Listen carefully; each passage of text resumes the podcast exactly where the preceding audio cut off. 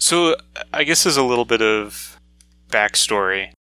So when I was in, I guess it would have been when I was in medical school, and I was on, I must have been on a slow rotation or something like that. Because I, this is really kind of when I like got into Star Trek again. Because I had watched, you know, I'd seen Next Generation just randomly on TV as a kid because my dad would watch it. And when I was in probably middle school, it would have been, I had a couple of friends that were really into to Voyager, and so they would occasionally, I would either like watch it on UPN or they would like tape episodes and give them to me, and I would watch them on videotape.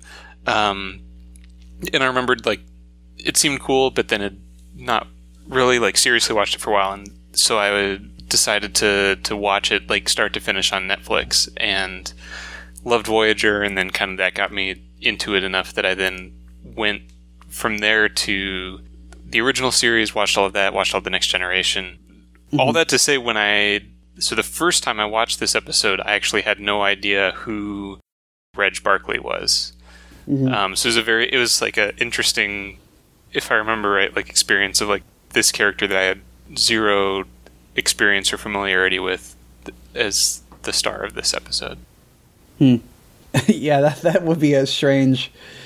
Uh, you know, there there's a, I think a lot of people who like uh, Star Trek Enterprise really don't like the finale of of that show because I think it is in this weird similar like framing device where where it's like Troi and but mostly Riker yeah. kind of having a problem that then they have to yeah, if I, re- I think I've read about it. it's like Riker like essentially goes to the holodeck and simulates Enterprise to like help them solve the problem. Or like it, it, yeah. We should probably not talk about this too much since clearly neither of us have seen it. But I almost get the impression that like it's doesn't entirely suggest that all of Enterprise like exists as a holodeck simulation by William Riker. Like this is just one long thing that happens during Next Generation. But but that episode at least definitely like instead of kind of finishing off the Enterprise story, it just like tells this little story of Riker and him going on mm-hmm. Enterprise in the holiday. Yeah,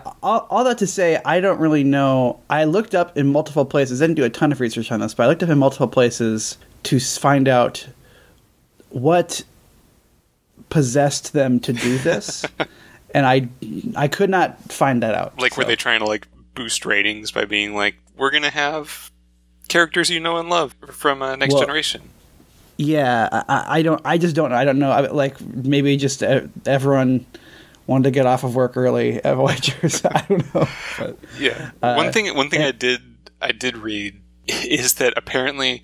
So there's a line that uh, Troi says where she says, "I've decided to ask."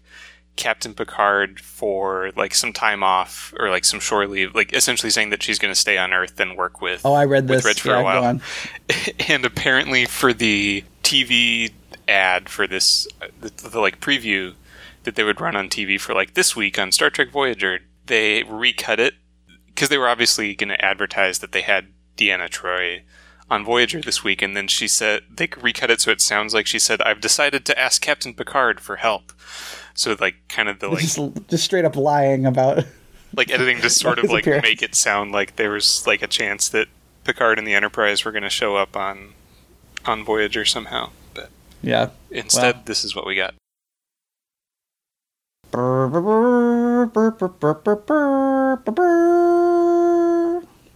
Hi, everybody, and welcome to Out of Contracts, the show where two guys who have seen part of Star Trek try to watch all of it in no particular order. I'm Ryan Howard. And I'm Brady Jungle and welcome to the last episode of Star Trek to air in the 1990s, according to really? Uh, according to uh, Memory Alpha. This huh. uh, is this is Pathfinder, which is uh, uh, season six, episode 10 of Star Trek Voyager. It came out on December 1st, 1999. the The final month of of the of the the decade was almost entirely without uh, Star Trek. Yes, they probably went on break for the holidays or something. Yep. Uh, so this episode is uh, written by David Zabel and Kenneth Biller, and it's directed by Mike uh, Vejar, um, who, according to Memory Alpha, I've clicked on his name before. I don't remember why. But, I, um, yeah, I feel like I remember having a a discussion about him before because we were trying to figure out whether or not you could pronounce his name V'ger. Okay, yeah, Um, yeah, but- that, that makes sense. but they, they do actually specify on his memory alpha page that it's pronounced Vehar. Yeah. Oh, I think he he did he did another episode of Voyager that we that we've talked about for the show. So. Um, Anyway, so the synopsis for this on Memory Alpha is when the Enterprise E returns home to Earth, Lieutenant Barclay seeks Counselor Deanna Troi's help when she when he worries that he has become obsessed with the crew of Voyager.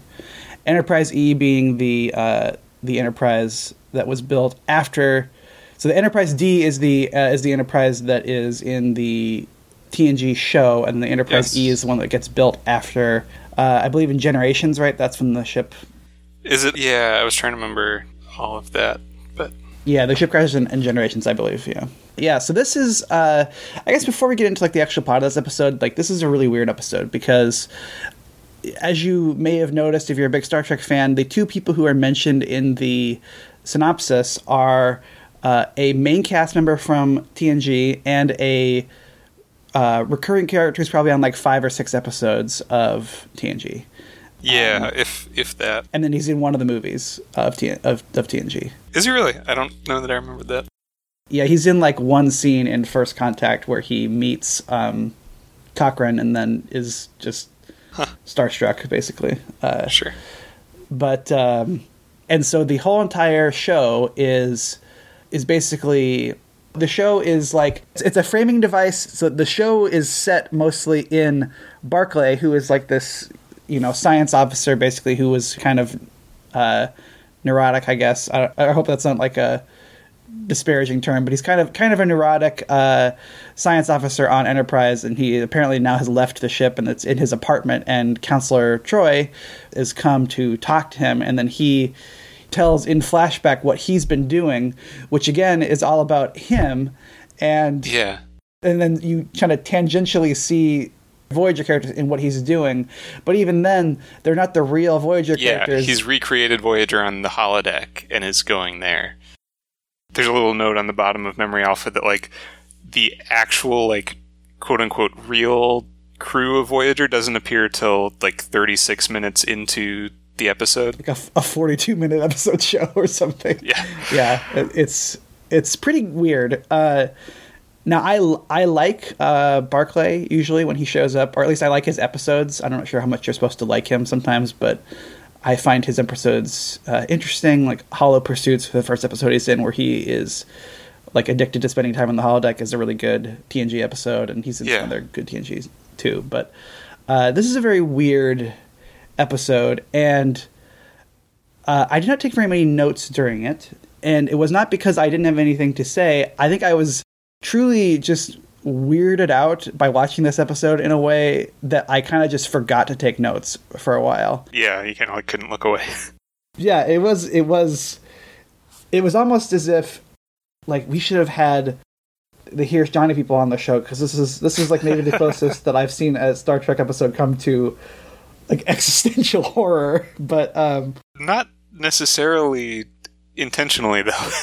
I feel. Yes, I think probably the first time that I wrote any notes was about 30 minutes in when uh, he goes to Tom Paris's dad's office, and I just wrote "weird picture frame" because there's a very weird picture frame uh, holding a picture of Tom Paris in in. Oh uh, yeah, Tom like Paris's it's like hanging office. from something or like weirdly. Yeah, it's like a picture that's like suspended between these two poles at like a Yeah. at an angle, which apparently, according to the trivia in this episode, is actually a picture of uh, what's the guy's name? Uh, Robert Duncan McNeil. Yeah, a picture of Robert Duncan McNeil from when he was an extra on um, on TNG, uh, rather than his actual uh, you know character that he plays on, on Voyager. But but um, yeah, so let's uh, let's let's go here. Let's, Yeah, let's, uh, and I may kind of quickly go through the the plot of this because yeah, I feel like there's a lot to to dig into more on a more like granular level of what this episode actually is. But I really liked this episode until the end, which I vehemently disliked. Uh, okay, I think that like the end of this episode, the moral of this episode is one of the worst ones that we've done on the show. It's not as worse as the moral of uh, Elaan of Troyius, which is just I hate women. Yeah, that uh, not not counting that as But a moral. It's pretty bad. but It's- yeah, it's I, pretty. I agree. And again, we've we've had a few episodes. I feel where we've commented on this being the case, but this is definitely the worst. Where, like, if an episode, you know, Star Trek very definitely like will do episodes that are about like a metaphor for a real life thing, and but if you carry that through, the lesson that you're supposed to learn about that thing ends up being like the exact opposite of what I feel like they should be saying about it. It's it's weirdly the same problem that I have with the Alfred Hitchcock movie uh, Rear Window. I don't think we, talked, we didn't talk about this on the I show, have think we have no.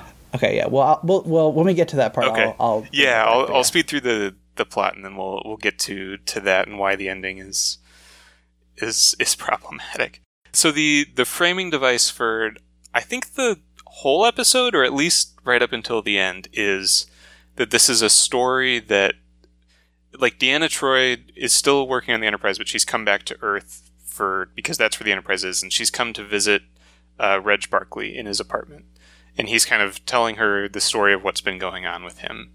Um, in, I, I did make a note that apparently he's just because this happened. I forget. I forget. I was gonna look, and I, I forget how long, how kind of long ago this happened. This story, but like it's been some days or weeks, maybe, since he got. So basically, since he got fired, Oh, really? I didn't feel or is like it that. like did this like just happen? I think it. Ju- I'm pretty sure it just happened Oh, okay. because he because I think they, they he says that like he talked with Admiral Paris like the previous day. Oh, really? Okay. I thought that's what he said anyway. Okay. I just I just made a note of how how funny I found it that he just just hanging around his own apartment, still wearing his Starfleet uniform. His unzipped Starfleet uniform. Having like a true like nervous breakdown. Like he he he is Yes. Again, he's he's a character that's always kind of nervous and anxious and kind of socially awkward, but yeah, is really like kind of falling apart in in this episode. Mm-hmm.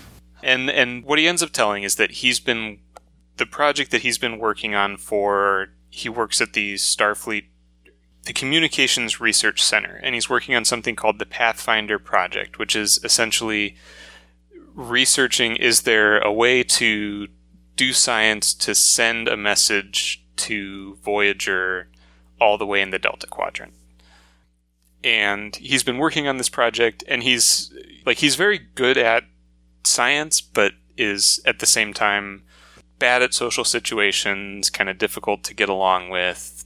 Um, and that's always been kind of his character. Uh, and the the leader of this project is this guy who considers him a friend and is trying to work with him and help him and be patient with him because because he thinks he can contribute a lot to the project. What's the guy's name? Is is Pete something? Is it Harkins or Pete Harkins. yes, Yep, Pete. Harkins? Um, him, I nearish the ending. I'm gonna have to come back to some of my thoughts about what they did with him, but but he uh, so Reg comes up with this this theory that he can there's essentially a different way to go about this project that they can do this kind of more risky thing with the array that they're using and create a tiny wormhole going between them and wherever Voyager is so they can actually send messages back and forth instead of just like broadcasting something out there. Well, at first he wants to make a regular sized wormhole, right? And then he doesn't. oh yeah, doesn't- and it- then it's only after they know that that won't work. refinement that he that he decides that actually a tiny wormhole will, be, will work. So, and basically, he's told, no, making wormholes too risky is going to use too much resources. Just like work on the job that you've been assigned for this project. And he kind of won't won't let it quit. And essentially, you find out that he's he even admits that he's become obsessed not just with like the project of communicating with Voyager, but he's developed this like very intense obsession with Voyager itself and like the crew and the people on Voyager.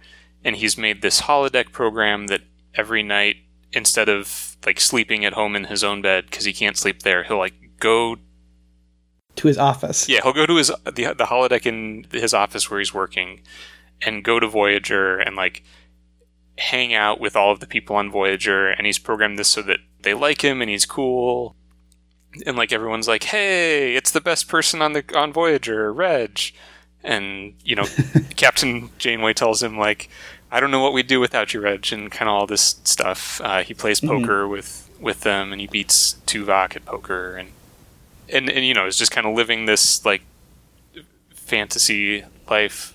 One thing I liked about these these scenes too is I thought this was like a nice little production note that all of the characters in the holodeck versions of them have their uh, season one hairstyles and and outfits on. Yeah, because that's kind of the last that anyone back on Earth would know about them. So like the the crew members that were part of the Maquis are still wearing Maquis gear. And yeah, and I did I did notice that like uh, Janeway in particular has her like high and tight hairdo instead of the Yeah, I think Chakotay has an early haircut also. Oh Uh, yeah. but yeah, I, I I thought that was like a nice little that was like a nice little touch because they never they never like reference it explicitly, but it's like a good a good little like oh yeah like this is this is what yeah, that know. would be what what they would think they would look like. Yeah, and so, but at the same time, he's also sort of using Voyager to, like, that's where he's continuing to work on this project. So he'll, you know, kind of talk through it with them, or like do experiments using the Voyager, like equipment or that, um, just kind of because that allows him to like think more clearly and, and work through this project that he's not supposed to be working on of how to make a wormhole to communicate with Voyager. And Harkins finds out that he's doing this and really like for his own like mental health and and benefit like essentially fires him from the project. Like it it basically says it's what you're doing isn't healthy.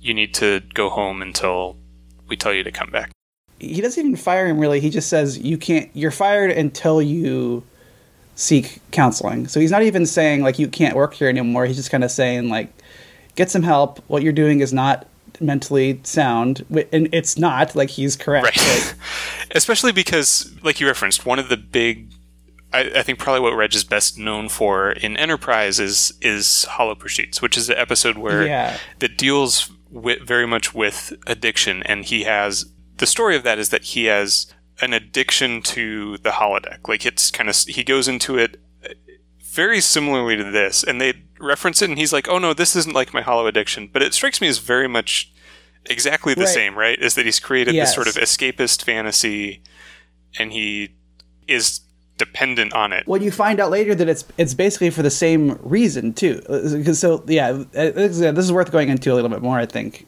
Yeah. that because it's not yeah it's not even just that he's done doing the same thing but you're right he is it's also you know you find out at the end of the episode he says to deanna that like he's lonely Yeah. he doesn't know how he doesn't know how he's going to like make friends now that he's off the enterprise and that's very similar to how he felt when he first joined the enterprise in hollow pursuits that he Yeah. basically felt really uncomfortable and awkward and and like did not know how to behave around other people and how to like make friends or meet people and things like that and so he basically is reverting to this exact same stuff Yeah, because he would write these programs where where he was the cool guy and everybody liked him and and that was much more appealing to him than than real life where he is kind of this outsider. Mhm. I will say that one thing they kind of they're not, never totally explicit about, but I think what they're trying to get at is that part of why he's why he like initially becomes so passionate about Voyager and obsessed with it is that he sees because he t- talks a couple times about how they must be so lonely out there that like they're Yeah. you know in a different quadrant of the galaxy with no one around that they're so far away from anyone that knows them and he says like they are completely alone or they're so lonely and i think he sees sort He of a parallel yeah he identifies with that and i think that's why he at least initially became so so passionate about this Mhm.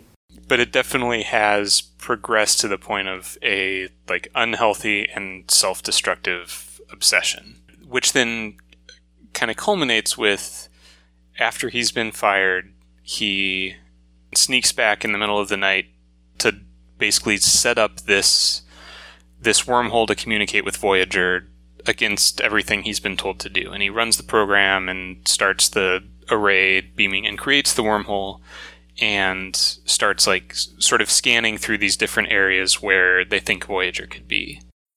This is the point in the episode where I started to have a bad feeling about how it was going to end, based on based on like what I was Uh-huh. kind of guessing was going to happen, which is what which is basically what, What happened. happened? go on, go on. so then Harkins comes in to the office and says, tells him to shut it down, and he runs into the holodeck and starts continuing to run this experiment from within his like fake Voyager, and he kind of recruits the crew of Voyager to like help him protect himself from these security officers that Harkins is sending after him to try to stop him. Yeah, it's very like uh, you know we we talked about like in one of our earlier Voyager episodes the kind of imagination station parallels for those people who grew up listening to Russian Odyssey. It is like one of those where there's a lot of kind of well he's using he's locked out the security protocols of the thing and that Yeah. He's controlling it from inside.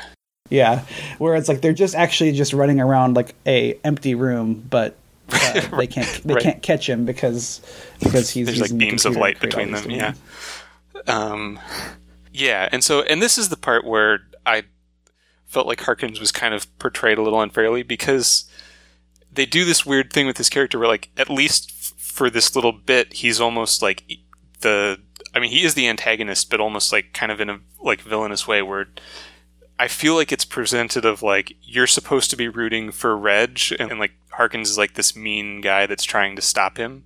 When in reality Harkins is like again like the closest thing he has to a friend and only acting out of his like for Reg's own good I feel like. Yeah, trying to like stop someone who clearly has a mental illness from potentially harming himself basically is what he's doing. Like. Yeah like is, is really all that he's doing right? Because Harkins earlier on has even been like he's been trying to sort of bring Reg out. He invites him to come like have dinner with him and his wife he tries to hook him up with his sister-in-law. Like he he tries to he tries to like matchmake him. yeah he's trying to be like a friend to him and he he clearly like can see kind of what he's going through and again is the one that encourages him to get help and is trying to take care of him but for like this these few scenes is is sort of portrayed the other way as just like the mean authority figure that's trying to stop him from doing what he knows he should I yeah, I'm not even sure. I, I don't know. I, I think at some point the the episode does flip so that you're on Reg's side, but I don't really even really know when it happens. I don't. I'm not sure that I even felt that way about these scenes that he was the bad guy. Maybe it was just because I was so convinced that he was right, but I, I didn't either. Again, like I, I didn't want to, but I felt like it was being pushed kind of that way that like it, it did kind of and so then again, kind of long story short, whatever Reg is doing ends up working, and they actually are like the wormhole works. The message goes through to Voyager, kind of right as they're about to catch him and shut the whole thing down. A message comes back, and they are actually able to have this sort of brief conversation back and forth with with the actual Voyager, and that's when you know this is now now Voyager knows that that Starfleet is still looking for them and still like trying to work to bring them back, and Starfleet knows that Voyager's okay. That's a good scene. To, that I is because because they they also I guess we didn't mention them before this, but this is all kind of being ultimately I guess overseen or like presented to Admiral uh, Paris, who's Tom Paris's father, who's like this very kind of high up and well respected admiral, and so he gets to be like he shows up as this is happening and, and is there and actually gets to sort of talk back and forth a little bit with his son and he knows that his son's alive and gets to tell Tom that he's proud of him for some unknown reason. yeah. Because clearly Owen Paris does not watch Voyager. You know, sometimes parents love their children, and it's not always logical. It's just a biological imperative. right. he like later on he gets all the ship's logs and he's like, "Oh man, Tom, you're kind of a tool. Like, but why are you why are you hitting all these women and talking about how how how great the death penalty is and stuff like that? Like how some races are just more predisposed to be criminals than other races. Yeah, you uh, you you took that side of that one, really? yeah. Uh, but um, but still a good a good scene and It probably is. aided by the fact that Tom Paris does not speak during it. Uh, he just gets to like kind of look sad. So Yeah, it's true. And like Janeway kind of talks on his behalf. So. Definitely the best thing though about that whole thing is what happens right before it, which is when Seven gets the transmission and we are introduced to an episode of Voyager that I truly wish we would have been able to see, which is that that scene begins with Neelix coming into uh, Seven's like quarters oh, yeah. and saying, "It's time. You told me you're going to teach me how to sing."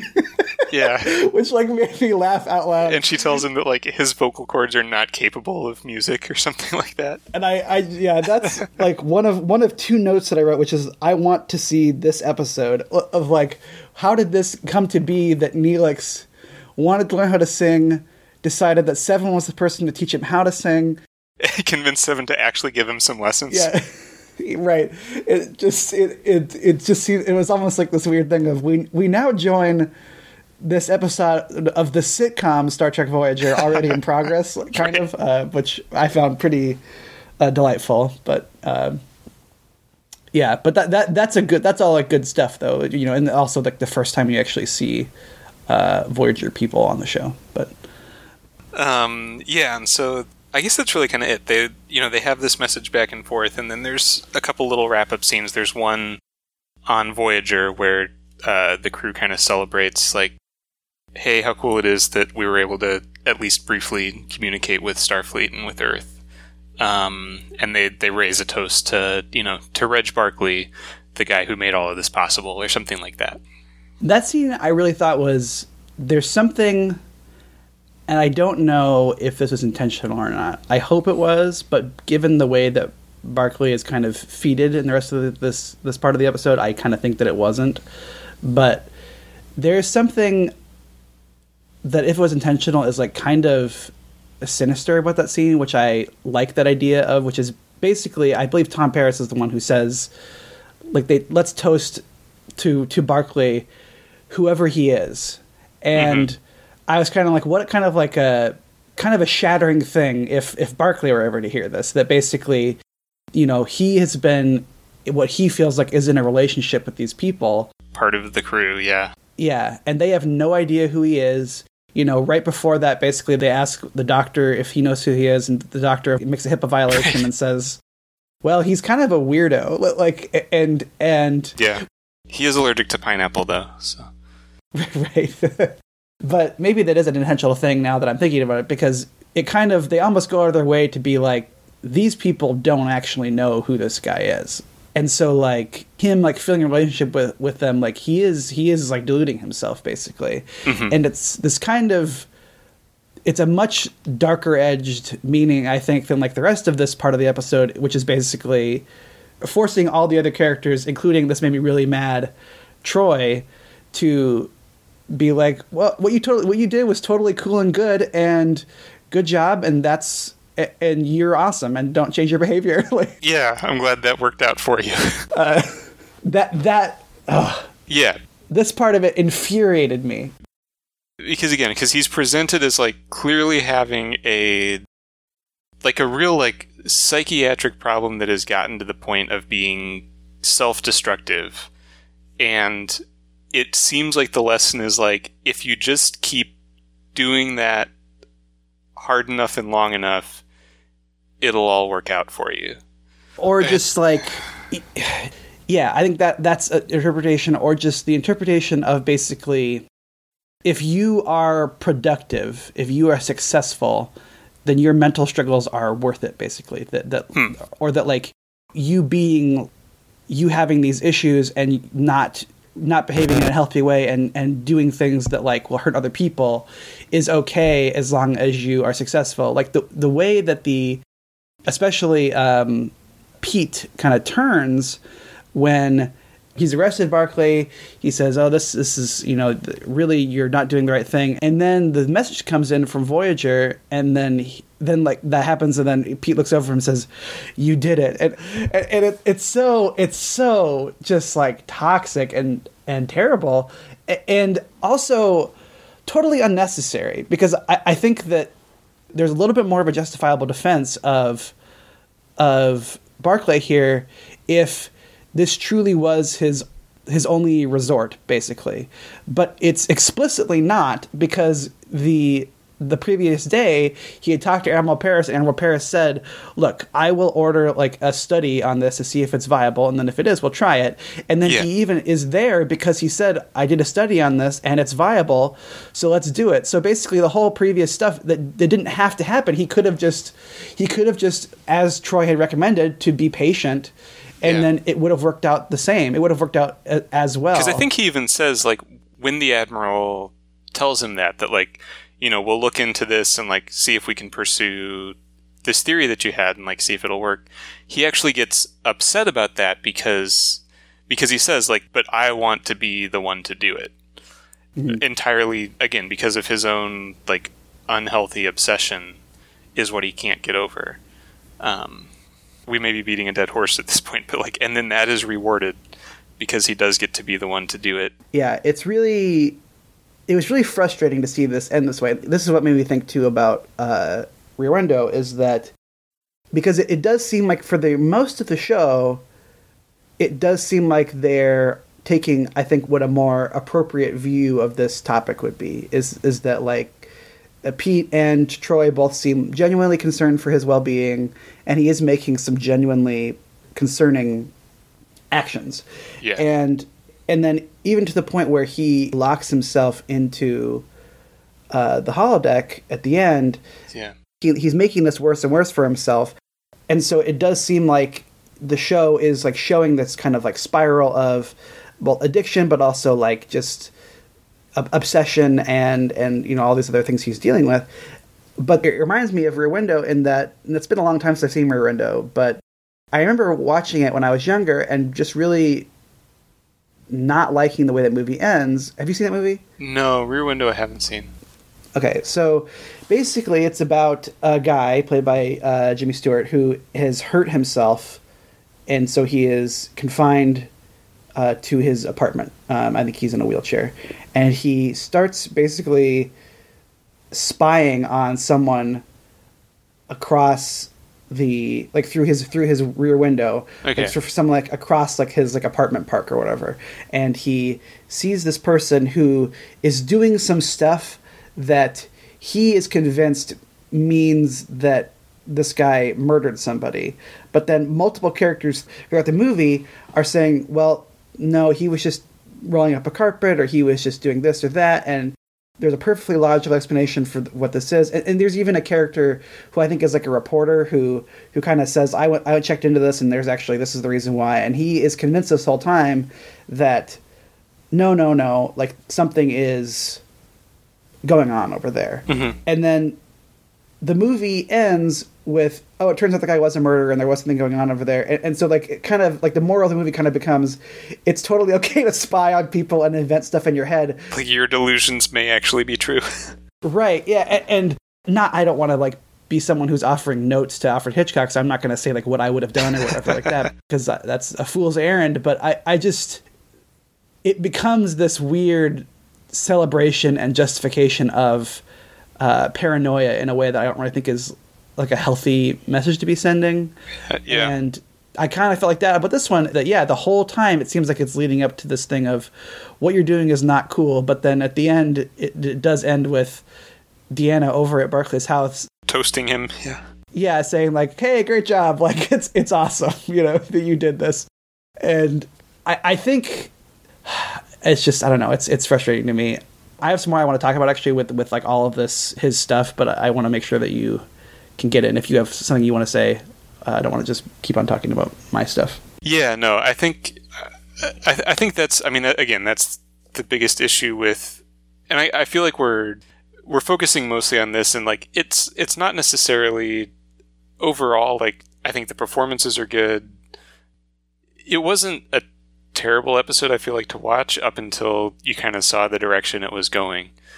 Um, I, I guess the the only other issue I I had a little bit with is I remember liking Reg as a character from from Next Generation, um, and I think he, especially initially, was sort of introduced as a kind of like a little bit less.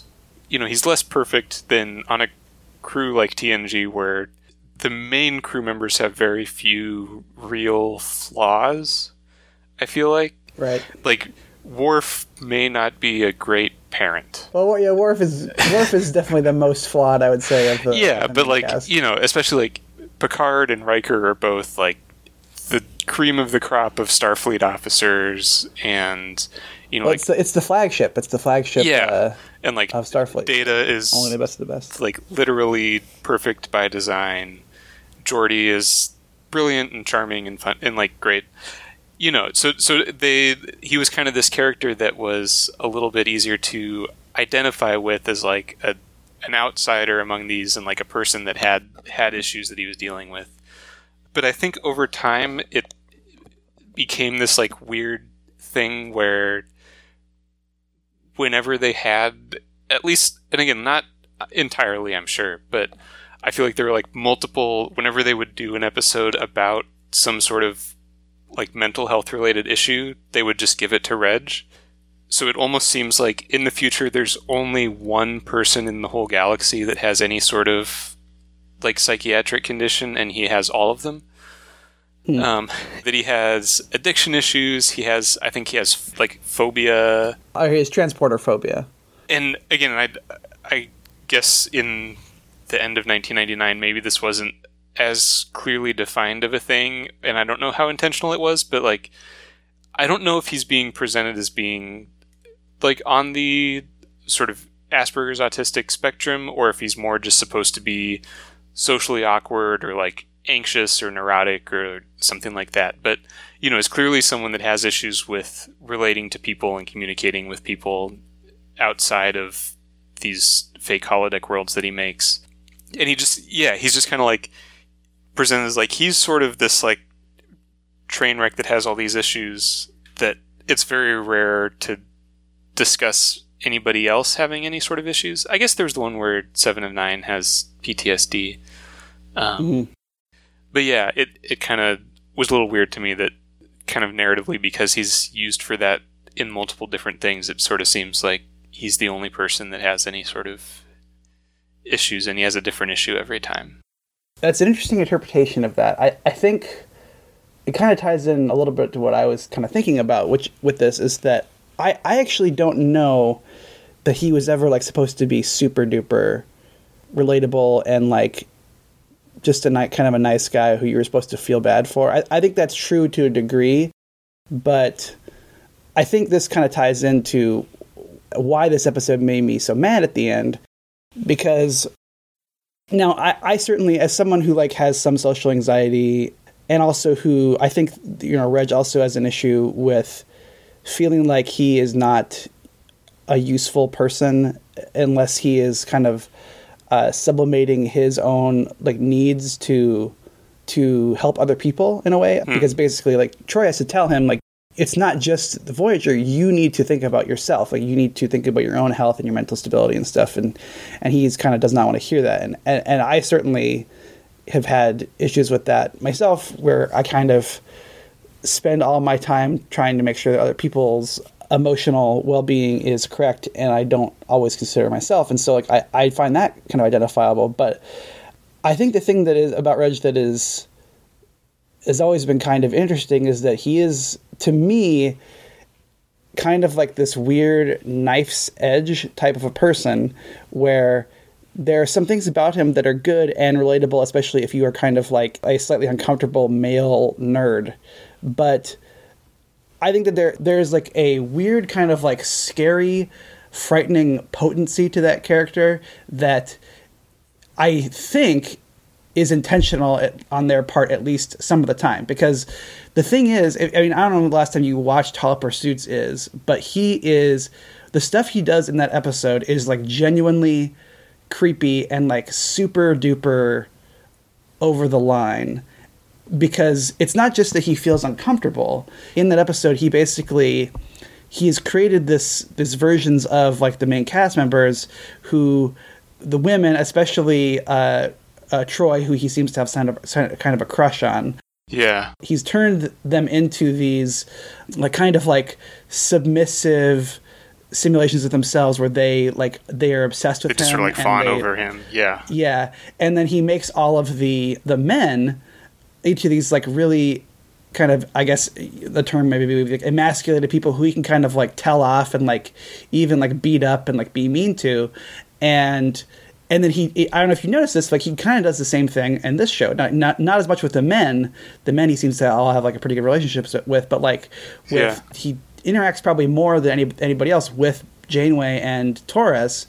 Uh, and those two especially Janeway like are clearly not in character. Like the, those two are clearly like they keep on talking about how awesome he is and he tells Janeway what to do and she's the captain of the ship and she's Yeah. like yeah whatever you want to do is cool and, I did. and- I I wondered if it was intentional or not, but it. Yeah, I felt like even like in ways that like that it was shot. Like I feel like the I noticed it, especially like with Torres, like less with Janeway as with Torres of like just the way like it was shot or like the, what the camera would focus on. Like I feel like, or maybe it was just because of the the Maquis outfit instead of the Starfleet uniform, but it felt like it like sort of portrayed her just slightly more like sexually than I feel like that character usually is. If that makes sense, I didn't notice that um, but that, that could be I don't know. uh, but yeah, I do. I do what you're saying that they they were kind of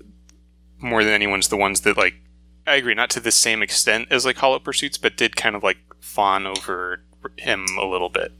Yeah, it definitely seemed that there is like a weird gendered aspect of the stuff that he does in those episodes, and also like a way to take out his feelings of the impotence that he feels, not necessarily sexual impotence, but mm-hmm. like the impotence just eh, that he feels in his own life, and that's that can be something that you can struggle with and you can be like an okay person i think like as long as you you know are aware of that stuff and deal with it. But also this is not the way to do that you know? Like this is this is it's this weird feeling that i was getting when watching this where it seemed like they kind of invented like an incel like before that was a thing where it's this person who who like in his own life feels very uh ineffectual and is kind of like frustrated about this and maybe f- feels like women aren't going to be with him or, or anything like that. And so then pines for this alternate version of reality where he doesn't really have to make any changes to himself but he is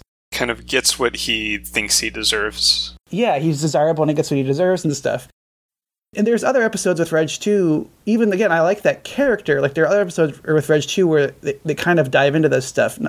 You know, I think the the one where he has the phobia of transporters is a little bit more sympathetic. But like the second episode he's in, he basically takes over the ship after his brain merges with a computer, and he kind of ends up having this superiority complex where he feels like he is better than everyone else on the ship because he's so smart. Um, and you know the, that's partially the computer talking, but also I think that's not necessarily like out of line with like this characterization.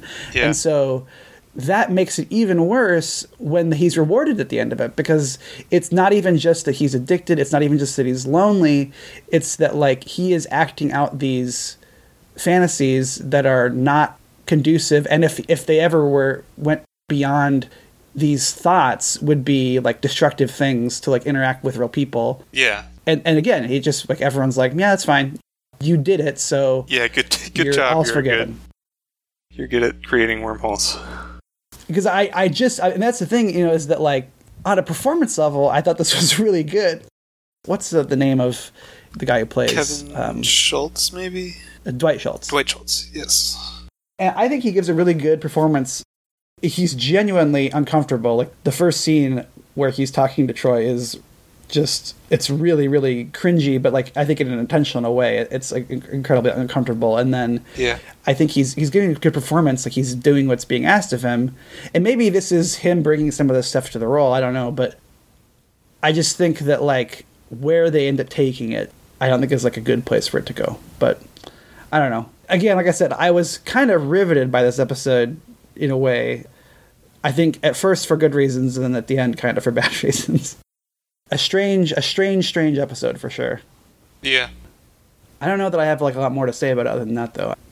You know, any other any other like thoughts that we wanted to make sure we we covered? I don't think so. Again, I I also took very little like written notes about this, so but I can't really think of anything else that I remember feeling or thinking to to say. Mm-hmm. And I don't think you're wrong about like the the mental illness stuff. I hope that didn't come through that I was like trying to contradict you. I just found something about this so creepy, Mm-hmm. and so I think that is what like really compounded my my distaste for the end of it. Is that I feel like there was an additional layer there, and that doesn't that doesn't necessarily contradict the idea that they foist they foist all of these problems on this one person. But yeah. So yeah, thank you everybody for listening to this episode of uh, Out of Contreks. We are part of the Kaleidoscope Media network of podcasts. So if you if you like our show, maybe you want to check out some of the other shows that are on the network. Uh, we've got That's Not How Science Works, which is a uh, science in pop culture uh, discussion podcast. And there's uh, Wizard Study, which is a show about Harry Potter. And then there's the aforementioned Here's Johnny, which is a show about kind of horror topics. And uh, you know those are all uh, good shows. Check them out. We were we were on an episode of That's How Science Works uh, at this point, probably a couple months ago, I think. Um, so you can go check. We're in we're in one of the uh, Lost in Space uh, episodes that, that they talked about. So definitely check that out. For us, you can follow us on Twitter at Contreks. You can email us at outofcontreks at gmail.com, or you can visit our website at outofcontreks.podbean.com. Contreks is spelled C O N T R E K S. Be sure to join us next. We're going to be watching another Voyager episode. It'll be uh, season two, episode 22. It's called Innocence. All right, yeah. So we'll, we will see that. We will we'll be back uh, in in two weeks to talk about that, and uh, so you can, if you want, you can watch the episode and then and listen along. So thanks everybody for listening. Thanks, everybody. Bye.